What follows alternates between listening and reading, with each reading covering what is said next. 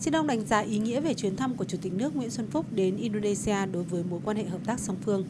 I'm very happy to hear that uh, Nguyen Xuân Phúc, your the Vietnamese president, is going to visit Indonesia. Tôi rất vui mừng khi nghe thông tin về chuyến thăm của Chủ tịch nước Nguyễn Xuân Phúc đến Indonesia. Chuyến thăm này sẽ giúp củng cố hơn nữa quan hệ hữu nghị vững chắc giữa Indonesia và Việt Nam.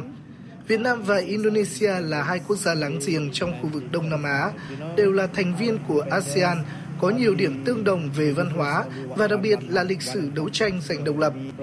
Indonesia tuyên bố độc lập vào tháng 8 năm 1945 và Việt Nam là tháng 9 năm 1945 hai nước có mối quan hệ hợp tác chặt chẽ trong thời gian qua. Chuyến thăm Indonesia lần này của Chủ tịch nước Nguyễn Xuân Phúc sẽ giúp tăng cường mối quan hệ giữa hai nước về mọi mặt, không chỉ về kinh tế mà cả về chính trị, đầu tư, kinh doanh, cũng như tăng cường giao lưu nhân dân. Xin đại sứ đánh giá những lĩnh vực tiềm năng hợp tác giữa hai nước. Hai bên cần phải làm gì để tăng cường quan hệ hữu nghị và giao lưu nhân dân, thưa ông? Vietnam has really Thứ nhất, Việt Nam có tăng trưởng kinh tế thực sự ấn tượng, đặc biệt từ giai đoạn đổi mới. Đối với quan hệ kinh tế thương mại song phương, khi tôi làm việc tại Việt Nam từ năm 2016 đến năm 2020, tôi có thể thấy sự phát triển quan hệ hợp tác kinh tế thương mại vượt bậc giữa hai bên từ 5,5 tỷ đô la Mỹ lên 10 tỷ đô la Mỹ.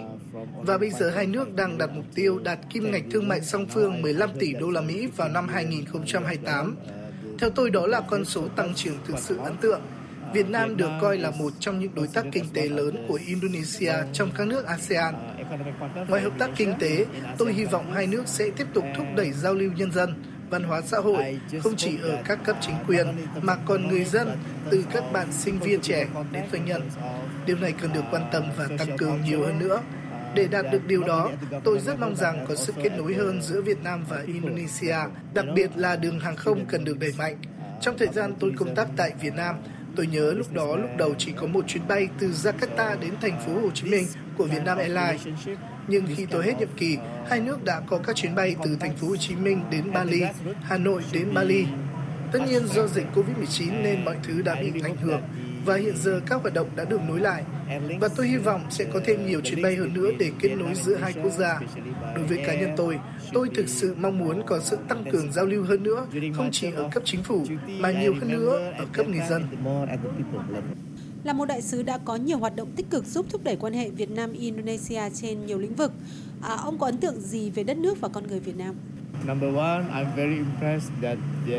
Tôi rất ấn tượng về con người Việt Nam rất khiêm tốn. Người Việt Nam cũng rất chăm chỉ. Tính cách đó có thể được hình thành và hun đúc từ quá trình đấu tranh giành độc lập dân tộc và phát triển đất nước. Nhất là từ khi Việt Nam thực hiện công cuộc đổi mới, Đảng, lãnh đạo và nhân dân Việt Nam thực sự quyết tâm muốn phát triển, hiện đại hóa đất nước để không bị tụt lại phía sau. Tôi ấn tượng về sự quyết tâm phấn đấu và nỗ lực của những người trẻ tại Việt Nam. Họ ham học hỏi, hiểu biết và có tầm nhìn, kiến thức rộng hơn, Tôi thực sự ngưỡng mộ quyết tâm của người Việt Nam với tâm thế không muốn bị tụt lại phía sau so với các quốc gia khác. Vâng, xin cảm ơn ông.